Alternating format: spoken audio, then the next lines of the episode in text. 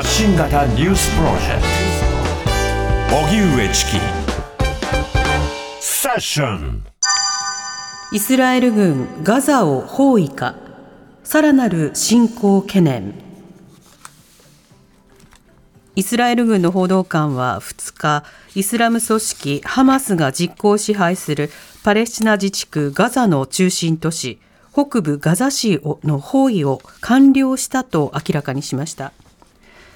イスラエル軍はジャバリア難民キャンプに3日連続で空爆を続けていて市の周辺では市街戦も起きているということで民間人への被害拡大が懸念されています。国連パレスチナ難民救済事業機関によりますと複数の難民キャンプで避難所となっている学校が攻撃を受け23人が死亡したと発表。これまでにガザ側の死者が9000人を超えイスラエル側が1400人以上とガザ側の死者が増え続けています一方、バイデン大統領は1日の演説で、戦闘の一時停止が必要、取り残された人々を脱出させる時間を稼ぐことだと語りました。また、上川外務大臣はイスラエルを訪問し、外相と会談、一時的な戦闘休止を直接訴える方針です。それではイスラエル軍がガザ市を包囲と発表とのニュース。こちらについては日本国際ボランティアセンターパレスチナ事業チームの木村真理子さんにお話を伺います。木村さんよろしくお願いします。あ、よろしくお願いします。よろしくお願いいたします。はい。木村さんは今はどちらにいらっしゃるんでしょうか？私はエルサレムという町におります。うん。今、エルサレムの様子というのはいかがでしょうか？そうですね。エルサレムは、ま、マガザからあの7、80キロぐらいあの、離れているということもありまして、まあ、あの、日常生活、普通に送っている感じですね。あの、お店も開いてますし、学校なんかも、あの、開いていて、まあ、あの、市民の方たちは普段の生活を、あの、されてますけれども、うん、まあ、あの、10月7日以前と比べたら、まあ、人通り、車通りは少ないかなというような、あの、状況ではあります。うん。一方で、その、ガザ地区の様子、あるいはガザ地区から入ってきている情報などはいかがでしょうか？そうですね。あの、私たち、えー、ガザには、あの、現地の NGO の人たちと一緒に活動しておりますので、まあ、あの、そのスタッフの人たちと、まあ、日々、その連絡を取り合っているという状況なんですけれども、あの、まあ、あの、幸いですね、私たちが関わっている、あの、そのスタッフの人たちは皆さん無事なんですけれども、うん、最近ですね、その、えっ、と、スタッフの割と、こう、今までは、あの、親族の方が亡くなったっていう話は聞いてたんですけれども、もう最近になって、その、旦那さんの家族が15人ぐらい、もう、あの、お家に、あの、とどまっていたら、まあ、そこに、あの、空爆が、あの爆撃があの、されて、あの、一家というか、その旦那さんの家族、いっぺんに15人亡くなったというような話を聞いたので、その、いわゆる、こう、自分は無事でも、その、本当に近しい人が亡くなってきてるっていうのが、まあ、ちょっと、あの、聞いてて、まあ、つら辛いですね。はい、その空爆であるとか、まあ、爆撃などの継続状況などについてはどうでしょうか？中の中あの中の人と連絡が取れない時間帯も増えていると聞きますが、このあたりもどうでしょうか？そうですね。何回か、あの、もうすべてのインターネットとか電話とかの通信がシャットダウンされたのが何回かありまして、まあその間は本当に、あの、大丈夫かなって気が気ではなかったんですけれども、うん、まあ、あの、少しずつまた復旧して連絡が取れるようになったりですとか、はい、まあ、メッセージ入れた後に、こう、既読になって、あ、あの、読んでくれてるんだなっていうのが分かったりして、まあ、多少安心する部分はあってもですね、うん、まあ、先ほど、あの、ニュースでお伝え、あの、されてましたけれども、あの、ジャバリア難民キャンプですね。はい、あのガザの北部の最大の難民キャンプ。あの、そこだけではなくて、まあ、いくつか難民キャンプがガザ内にあるんですけれども、私たちが、あの、えっ、ー、と、昨年まで支援をしていた他の難民キャンプですね、ガザ、あの、中部にもいくつか難民キャンプあって、そこの支援をしていたんですけれども、うん、そちらも、あの、かなり攻撃を受けているという話を聞きました。うん。体感としては、まあ、無差別とまでは言えないまでも、やっぱり安全地帯はないなというような、そういった印象なんでしょうか？そうですね。そのかなり、それはもう2週間ぐらい前から、あの結構私たちの知り合いも、まあ、南部の方に移動はしていたんですけれども、はい、もう南部も結局安心安全な場所ではないということで、あの、ご自宅の方に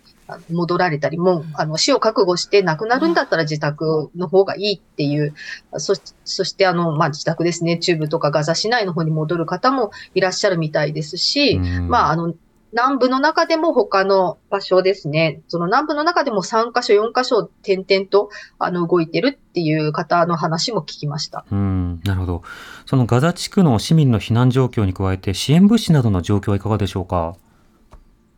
そうですね。あの、まあ、直近の、昨日時点のニュースですと、まあ、あの、1日のに、の中では最大のトラック数ですね、102台が、あの、入ったというニュースはあったんですけれども、相変わらず一番、あの、緊急に必要とされている燃料ですね。うん、まあ、やっぱり病院の、はい、あの、ジェネレーターももう尽きるえっ、ー、と、まあ、ガザの中で最大の病院、シファ病院って結構ニュースにも、あの、上がってると思うんですけれども、はい、そのシファ病院でさえ、もう燃料が尽きるっていうニュースも入ってきてるので、もう本当に燃料が大事なんですけれども、うん、相変わらず燃料に関しては、あの、搬入のその物資の中には、あの、入れられてないですね。うん。はい、この最大で102台といっても、中にはあの200万人近くのそのガザ市民がいらっしゃるので、到底この台数では足りないと見ていいですよね。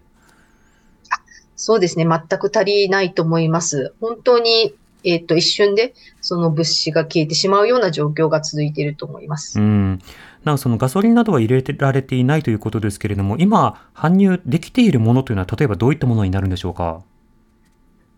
えっ、ー、と、おそらくですね、まあ、あの、医薬品、医療品ですね、まあ、ガーゼとか包帯とかそういったものも含めて、えっ、ー、と、あとは水とか食料とかの、物資ですね。あの、そういったものが中心になっているのではないかなというふうに思います。うん。だそのガザ市内などの病院、その多くがもう活動できない状況であるというふうにも伝えられてますが、そうした中でその医療物資の活用というのはいかがでしょうか？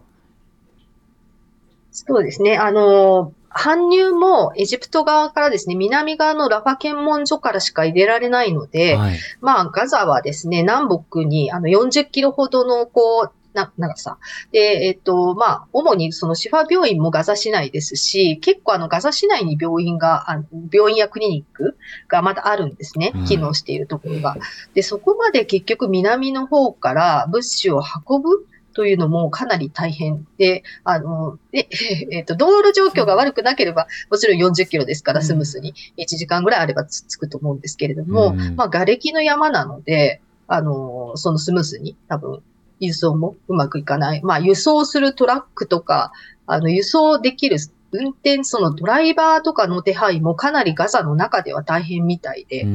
あの、せっかくこう、南から物資がそうやって入ったとしても、そのガザの中で、あの、適切に配布されるというのがまた、あの、一つの課題になっているという話は聞いています。ああ、運搬も困難ですし、分配も困難ということになるわけですか？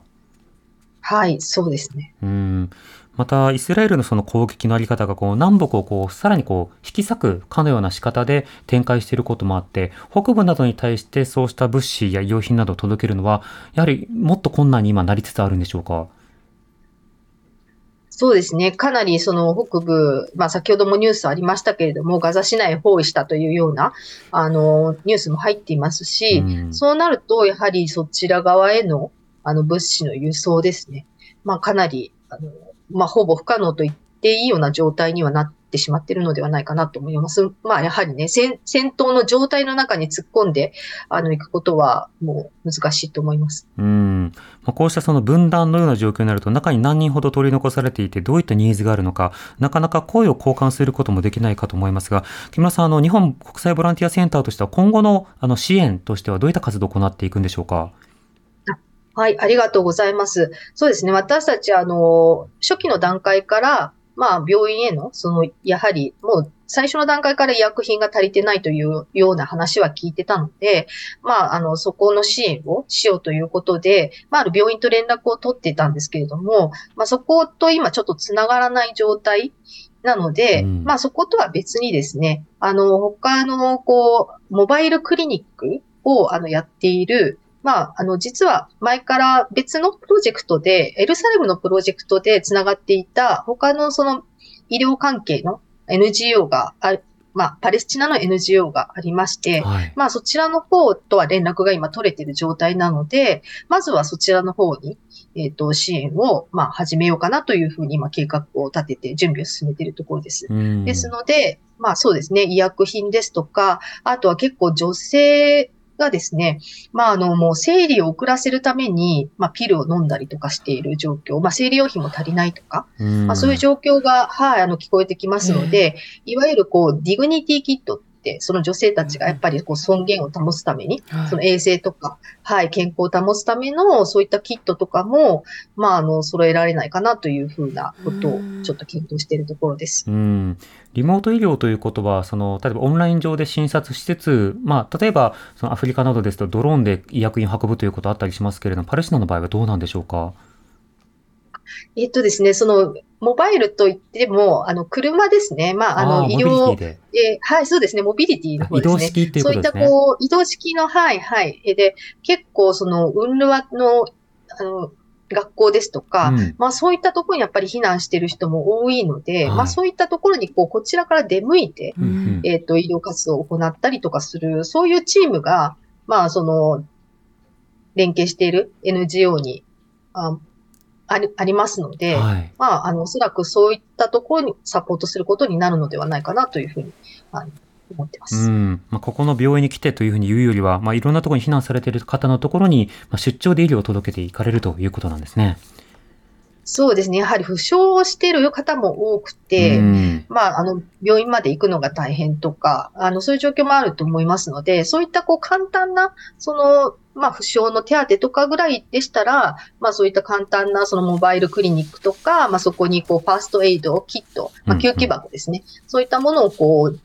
用意して、そういうのを配布、そういった施設、施設に配布して、まあ、自分たちでも簡単な手当できるような感じに、あの、で、あの、したいなというふうに思っています。うん、なるほど。まあ、そうした活動をしている団体に対するさらなる支援というのも必要なので、多くの方もその活動に注目をしながら、寄付などいろんなサポートを考えていただければと思います。はい。えー先ほどはい木村さんも正しく言い直してくださいましたけれども、えー空爆をイスラエル軍が続けている難民キャンプですが、ジャバリとお伝えしましたが、ジャバリア難民キャンプ正しくはです。はい。日本国際ボランティアセンターパレスチナ事業チームの木村真理子さんにお話を伺いました。木村さん、ありがとうございました。こちらこそありがとうございます。荻上チキもっとプールのスポットライト誰一人取り残さない社会をキーワードに